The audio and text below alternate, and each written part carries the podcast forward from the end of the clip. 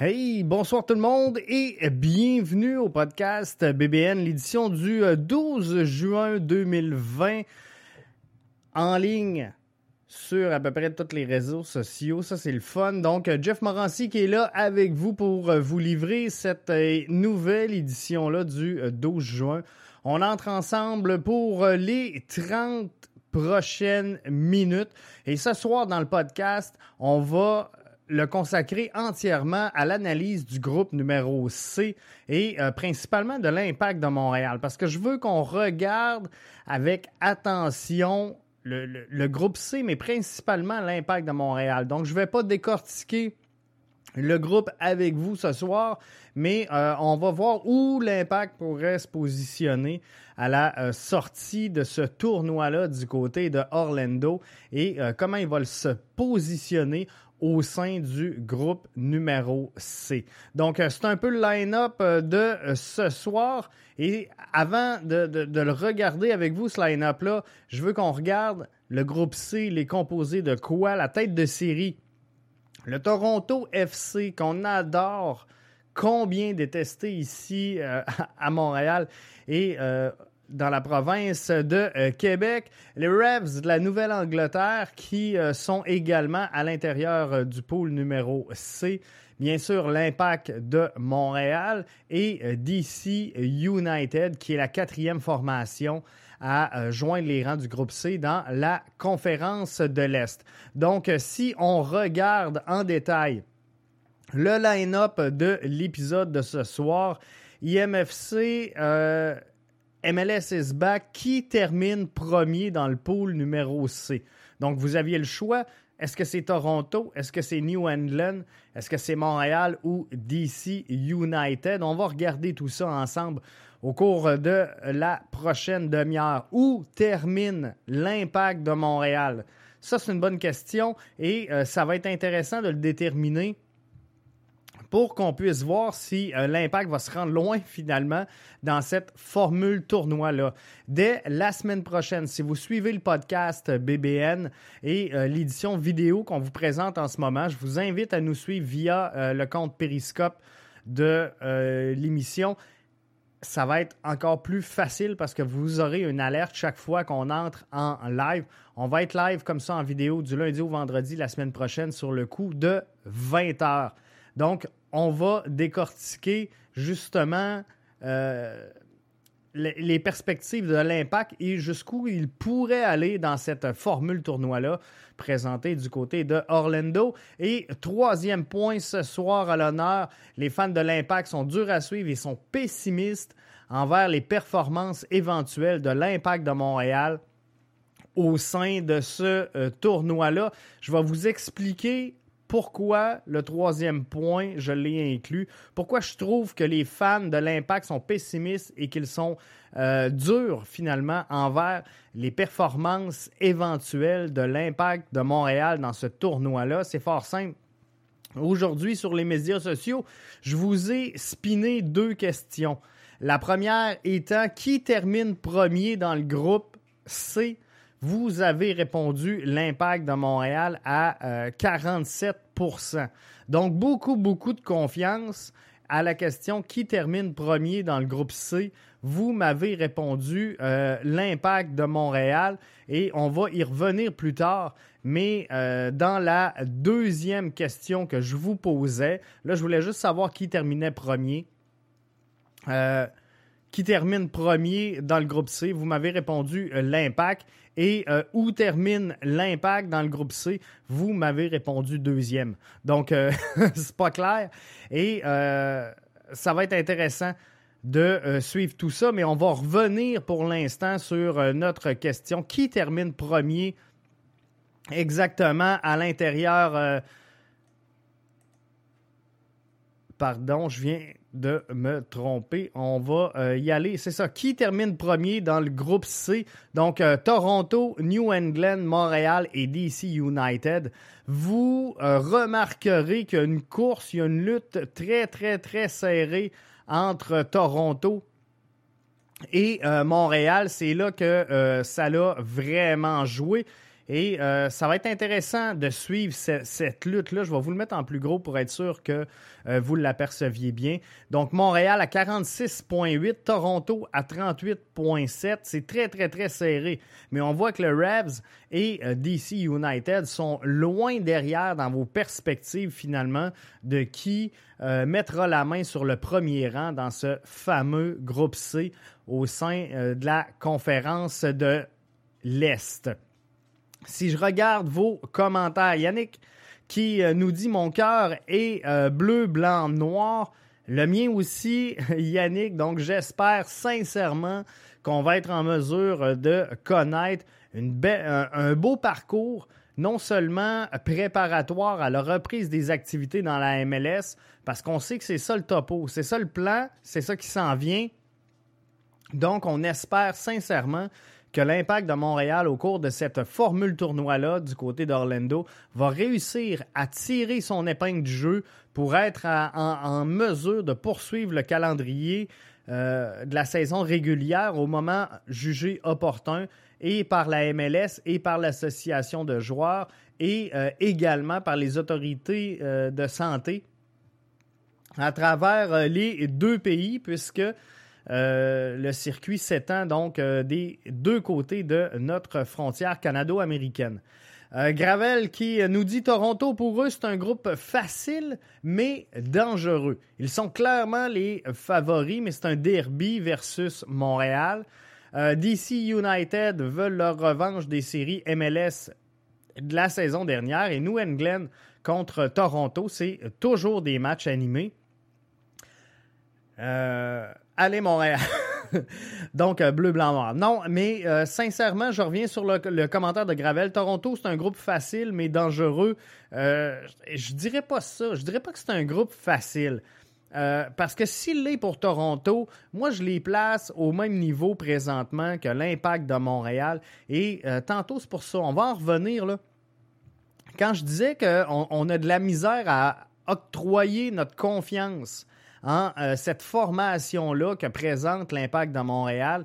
Moi, je pense qu'on a tout euh, de notre côté pour espérer aller loin dans cette formule tournoi-là. On a tout pour espérer connaître des bons résultats. Je pense qu'on a eu un début de saison euh, court, oui, mais très, très encourageant. Et si vous allez sur notre site internet au www bbnmedia.com et que vous allez surveiller, que vous allez euh, télécharger nos vieux podcasts. Donc, on faisait la, pré-analyse des matchs, l'analyse des matchs à, chacune des rencontres que l'Impact a jouées cette saison. Donc, avant chaque match, euh, je, vous dirais que le niveau de confiance des fans était quand même relativement bas. Et euh, finalement, l'impact depuis le début du calendrier, c'est vrai également en euh, Ligue des champions de la CONCACAF, l'impact a toujours su, à venir jusqu'à présent cette saison, depuis l'arrivée de Thierry Henry, a toujours su tirer son épingle du jeu et trouver un, moyen de s'en sortir ou euh, à tout de moins de, ne pas mal paraître dans un match. Donc, malgré tout, je pense qu'on avait un début de saison qui pouvait laisser présager de belles choses pour la troupe montréalaise. Donc là-dessus, moi je pense que euh, si le groupe est facile pour Toronto, il est facile pour Montréal. Il faut se rappeler que les deux premiers euh, vont passer. Donc, euh, si c'est facile pour Toronto, c'est facile pour Montréal. Voyez-le comme ça. Mais je pense que ça va être un derby très excitant, en effet, Gravel, entre Toronto et euh, Montréal.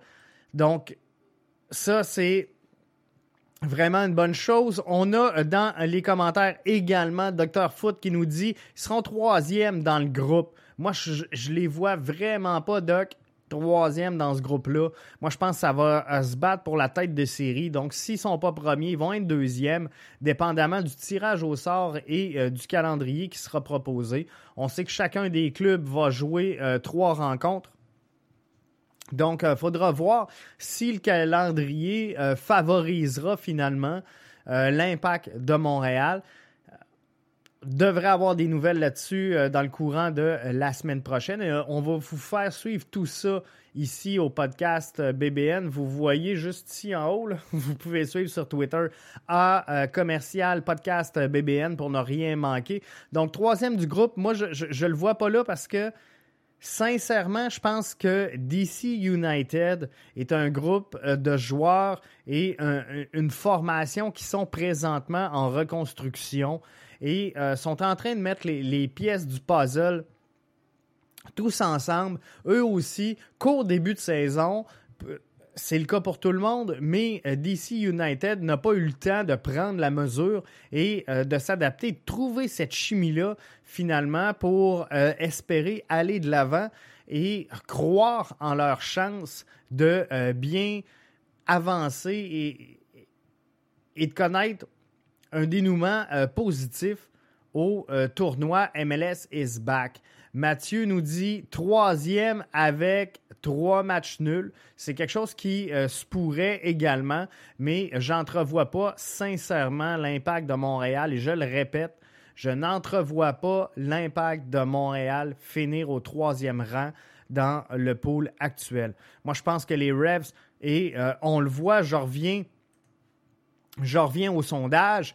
Euh, clairement, Nouvelle-Angleterre, vous les placez à 8% euh, premier. Donc, il n'y a pas trop de compétition. La lutte va se faire clairement entre Toronto et euh, Montréal. DC United sont même pas là, sont même pas une menace selon moi. Donc, est-ce qu'on est en mesure de terminer devant les Revs de la Nouvelle-Angleterre?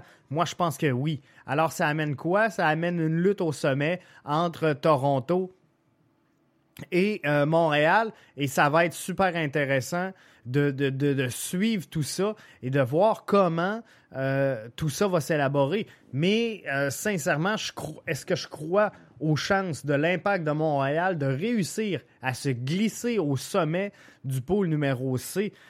clairement, la réponse est oui. Je suis, je saute, pardon, immédiatement à la question numéro 2 qui euh, terminera ou terminera l'impact à l'issue de la ronde préliminaire. Euh, vous les mettez premier à 24% deuxième à 48,3 et euh, voyez-vous troisième à 20, donc quatrième à 7 à peu près, plus ou moins. Donc, je, je, pense sincèrement que position 3 et 4, c'est réglé, c'est cané. 3, ça va être le Revs de la Nouvelle-Angleterre. Et euh, quatrième place, on va retrouver DC United qui peine à connaître du succès depuis euh, le début de cette saison-là, avec le repos, avec la pandémie. Euh, je, je crois pas. Sincèrement, je peux être surpris. Je crois pas aux chances de DC United de connaître du succès dans cette ronde-là. Donc, ça laisse quoi? Ça laisse Montréal et ça laisse Toronto champ libre pour les deux premières places. Et moi, je suis convaincu euh, qu'on peut vaincre Toronto dans un duel de 90 minutes avec 23 joueurs, avec 5 changements, avec Titi banc, avec la charnière centrale qui euh, se retrouve avec un petit peu plus de, profondeur. Moi, je pense sincèrement euh, qu'on a ce qu'il faut pour avancer dans euh, cette ronde-là, dans, ce tournoi-là. Et je les vois vraiment lutter premier, deuxième. Il y en a malgré tout qui sont pessimistes et euh, vous, vous voyez les deux commentaires que je vous ai présentés. On place l'impact troisième. dans, les deux cas, et c'est les deux commentaires que j'ai pris avant d'entrer en ligne. Je veux juste qu'on prenne quelques minutes et qu'on regarde le classement de la MLS dans l'Association de l'Est à la suspension le 12 mars dernier pour la pandémie actuelle et les raisons qu'on connaît déjà et euh, qu'on ne reviendra pas là-dessus. Mais si, on regarde le calendrier en détail de la MLS, on a Atlanta United qui euh, prône au sommet avec deux victoires en deux matchs. Atlanta United sont sans aucun doute parmi les favoris pour le tournoi MLS is back. Ils sont confortablement là installés. On a au deuxième échelon de l'Est l'Impact de Montréal. Ça, c'est le, même club que plusieurs d'entre vous ne plaçaient même pas dans les séries au début euh, de la saison. Souvenez-vous les premiers podcasts qu'on a fait avant même le lancement de la saison. On, vous demandait votre feeling, votre feedback, où va se positionner l'impact à l'issue de la saison. Euh, il y avait très peu de gens de confiance et euh, des gens confiants, des fans, de voir l'impact, connaître du succès et finir par exemple top 3 de euh, l'Est. Présentement, sont deuxième. Il y a une grosse égalité. Vous me direz qu'ils sont également troisième, sont également quatrième, sont également euh, cinquième. C'est vrai. Euh, par contre, ben, on, a quatre buts pour, trois buts contre. On, on a quand même une fiche, somme toute, respectable, la même que le New York Red Bull, vous me direz. Alors, il n'y a rien à tout casser. On a également la même fiche que le Toronto FC c'est vrai, et euh, que le crew de Columbus. Mais reste que l'impact est ex avec tout ce beau monde-là, au deuxième rang de l'Association de l'Est. Alors, il, serait faux de prétendre que l'impact de Montréal n'a pas les éléments dans son alignement pour affronter euh, ici Toronto et espérer avoir un duel à, tout le moins serré. Ça va être jouable ça va jouer au soccer pendant 90 minutes et on va avoir de quoi d'excellent, du foot de qualité à se mettre sous les yeux. Donc, vous serez rivé à TVA Sport sans aucun doute pour regarder ces rencontres-là. Je pense qu'il va y avoir de quoi de bon. Mais DC United est sixième. On a les Revs qui euh, sont euh, huitièmes ici en bas il n'y a rien, rien, rien, rien qui laisse présager que l'Impact ne pourrait ne pas connaître de succès. L'Impact est deuxième, je vous le rappelle, ont joué en Ligue des champions de la CONCACAF également. Ce qui peut être un avantage sur les autres parce qu'ils ont connu la réalité des matchs euh, plus, de reprises finalement qu'on veut que euh, les autres clubs. C'est sûr que le temps d'arrêt euh, fait un peu qu'on shut down le système et qu'on doit repartir et redémarrer la machine à zéro. Euh, vous avez parfaitement raison. Les clubs sont de retour à l'entraînement. Moi, je pense que Titi a une volonté de gagner qui est incroyable, a une force de caractère incroyable et une capacité d'adaptation. Et c'est peut-être ce qui a manqué à l'impact dans les dernières années et qui vous fait douter présentement des capacités de cette formation-là à connaître le succès. Mais moi, je vais être franc avec vous. Je crois qu'on est en business pour MLS is back. Faudra pas jouer au-dessus de notre tête. Faudra pas jouer non plus dans un excès de confiance. Mais euh, non seulement on a euh, présentement euh, l'impact de Montréal au deuxième échelon de l'association de l'Est. Faut pas oublier non plus que le meilleur marqueur depuis maintenant plusieurs mois, c'est Maxi Urruti. Personne donnait ça. Et j'étais le premier l'an passé et même au début, les premiers podcasts de la saison, à dire échangez-moi ça, Maxi Urruti, si on a une chance de le laisser partir et de mettre le grappin sur quelque chose de, plus profond, de, avec un meilleur finish. Mais euh, je suis capable aujourd'hui de faire mon mea culpa et de dire OK, pour la saison présentement, avec le, recul, je suis obligé de vous dire que euh, Maxi a un excellent début de saison. Et regardez les buteurs Position 2, 3, 4, 5. Il n'y a pas un joueur de Toronto FC. Il n'y a pas un joueur non plus du Revs là-dedans. Il n'y a pas un joueur non plus dans la colonne de euh, DC United. Donc, on a également des éléments clés au sein de notre formation qui vont faire en sorte qu'on puisse espérer euh, mettre la main sur quelque chose de euh, très positif dans ce tournoi-là au sein du euh, groupe C de la conférence de l'Est. Donc, laissez-moi mon enthousiasme, laissez-moi espérer finalement qu'on puisse aspirer à de grandes choses. Mais sincèrement, j'ai beau revirer les chiffres de tous et bords. On a le meilleur buteur de la ligue. On a euh, un club qui est au deuxième rang avec un coach excellent qui est capable de s'adapter. On est en mesure d'aller chercher cinq changements au lieu de trois. C'est sûr que c'est pareil pour toutes les autres formations, mais on va pouvoir encore mieux gérer le banc.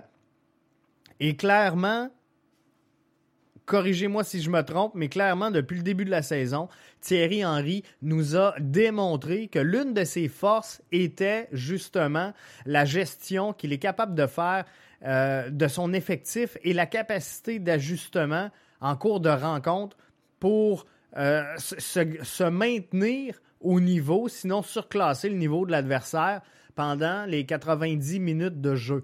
Donc, on a euh, vu cette année Thierry Henry débuter un match avec une formule, avec un schéma tactique, avec une stratégie claire, la changer et l'adapter au cours des 90 premières minutes de jeu, ben, des, 90 minutes finalement qui composent la, rencontre pour aller chercher le meilleur de chaque joueur, le meilleur de son schéma, le meilleur de sa profondeur et euh, exploiter finalement les forces de nos éléments en place, de nos éléments titulaires, de nos subs.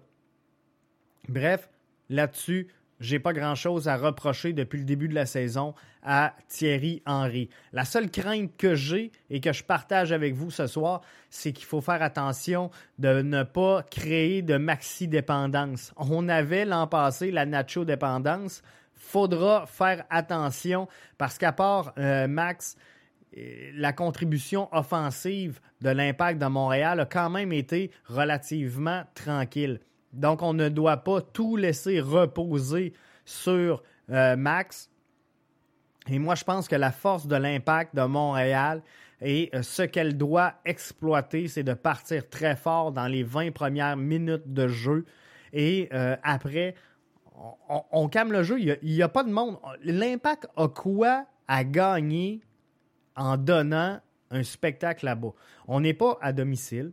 On va être là-bas. Il n'y a pas un chat dans les estrades. C'est sûr qu'il va y avoir beaucoup, beaucoup, beaucoup de paires de yeux rivés sur le téléviseur et sur les différents services de stream un peu partout au Canada, aux États-Unis et même du côté de l'Europe parce que je pense que ce tournoi-là va rayonner beaucoup avec les ligues qui sont euh, présentement à l'arrêt un peu partout à travers le globe. On sait que ça joue en Bundesliga, mais un peu partout, là, ça tourne encore au ralenti. La reprise des activités se fait lentement mais sûrement. Donc, il, va y avoir de l'intérêt axé sur la MLS. Les follow spots vont être là. Mais on gagne quoi à essayer d'impressionner avec un dribble de trop, avec une passe additionnelle? Il n'y a, a, rien. Il n'y a pas d'enjeu, il n'y a pas de public, il a pas. Comprenez-vous? Donc, moi, je pense qu'on va s'en tenir au plan de match. Et euh, d'après moi, c'est le message clair que Thierry Henry devra passer à ses joueurs, ses gangs. Tenez-vous-en au plan de match. Keep your focus on the game. Comprenez-vous? Il y, a, juste ça à faire pour l'impact de Montréal s'ils veulent connaître du succès. Thierry Henry va avoir le pouvoir, la capacité de caller les shots tout au long de la game les joueurs vont entendre parce qu'il n'y a aucun bruit de fond. Donc, la, communication sur le terrain entre le coach et son effectif va être à son summum. Il n'y a rien qui peut empêcher l'impact de connaître du succès, sinon de tout laisser reposer sur les épaules de euh, Max Urruti. Mais on a des joueurs qui peuvent très bien compenser. Moi, je pense que Anthony Jackson Hamel peut nous donner un excellent 20 minutes en fin de match. Et c'est le joueur. Euh, puis je, le sais que ça fera pas plaisir à tout le monde parce qu'on l'aime tout. Euh, Anthony Jackson Hamel, puis tu sais, c'est le bombardier, puis on l'aime, puis on le veut avec nous autres, puis on, est content de l'avoir dans notre line-up, puis on aimerait ça le voir 90 minutes. Mais force est d'admettre que présentement ce qu'on veut, le rôle qu'on veut que Anthony Jackson Hamel exécutent et réussissent, c'est de jouer un gros 20 minutes en fin de match. Et comprenez-vous que ce 20 minutes-là, ça se peut qu'il n'arrive pas dans une formule où on a trois changements. Mais dans le présent tournoi, où c'est possible d'effectuer cinq changements, je vous le rappelle, sur trois calls, donc, euh, à, trois moments, on pourra interpeller des changements, mais on pourra procéder au changement de cinq joueurs en tout. Donc, il y a de la place pour qu'on puisse faire entrer Anthony Jackson Hamel en fin de match. Et si tout le reste de l'effectif est, euh, somme toute, en bonne santé, et euh, on sait qu'il y en a qui, comblaient certaines lacunes, qui comblaient certains bobos. Et la semaine prochaine, je vous garantis qu'on se garde un soir pour faire le retour et la, rétrospective un peu de euh, l'effectif et du niveau de santé des joueurs de l'impact de Montréal. Et on sait qu'ils ne sont pas très forts là-dessus sur les communications. C'est purement stratégique et on les comprend, mais on dévoilera euh, pas trop d'informations jusqu'à la reprise des activités et c'est amplement normal. On va essayer de protéger tout ça et de garder tout ça. Donc, en euh, terminant, je vous rappelle que les équipes seront en déplacement à partir du 24 juin prochain, où ils seront euh, attendus au ESPN Wide Sports d'Orlando pour euh, l'accueil et la mise en place finalement de euh, ce tournoi MLS is back. Les euh, premiers matchs se dérouleront le 8 juillet. On a retenu trois heures différentes dans le, format de ces matchs-là. Donc, on va jouer tôt le matin et tard le soir. Question d'éviter la chaleur accablante et extrême de euh, la Floride en après-midi où ça ne serait pas jouable. Et chaque équipe jouera au minimum trois matchs, maximum sept dépendamment des euh, résultats. On espère euh, voir l'impact de Montréal se rapprocher le plus possible de cette rencontre, mais tout est là, tout est jouable, tout est sous le terrain et euh, tout reposera sur la stratégie qu'utilisera Thierry Henry et les membres de son coaching staff pour déterminer si oui ou non l'impact de Montréal sera en mesure d'aller euh, plus loin. Mais en euh, terminant, ben, je vous invite à nous suivre au euh, www.bbnmedia.com. Jeff Morancy qui était là avec vous ce soir pour vous livrer ce, podcast-là en formule vidéo. On va être comme ça pour tester la semaine prochaine tout au long de la semaine en formule vidéo. On va garder ça comme ça et on va essayer d'améliorer les choses au fur et à mesure. Donc, tranquillement, pas vite, on s'en va vers là. On arrive, on est presque prêt et euh, on va être en place pour tout suivre l'action dès la reprise des activités le 8 juillet prochain. Donc, manquez pas. La semaine prochaine, du lundi au vendredi, nous serons avec vous live. Je serai avec vous euh, du lundi au vendredi sur le coup de 20 heures. Et euh, là-dessus, ben, je vous invite à nous suivre et à partager. Si vous avez aimé, merci à tous d'avoir été présents et euh, je vous souhaite un excellent week-end à BB.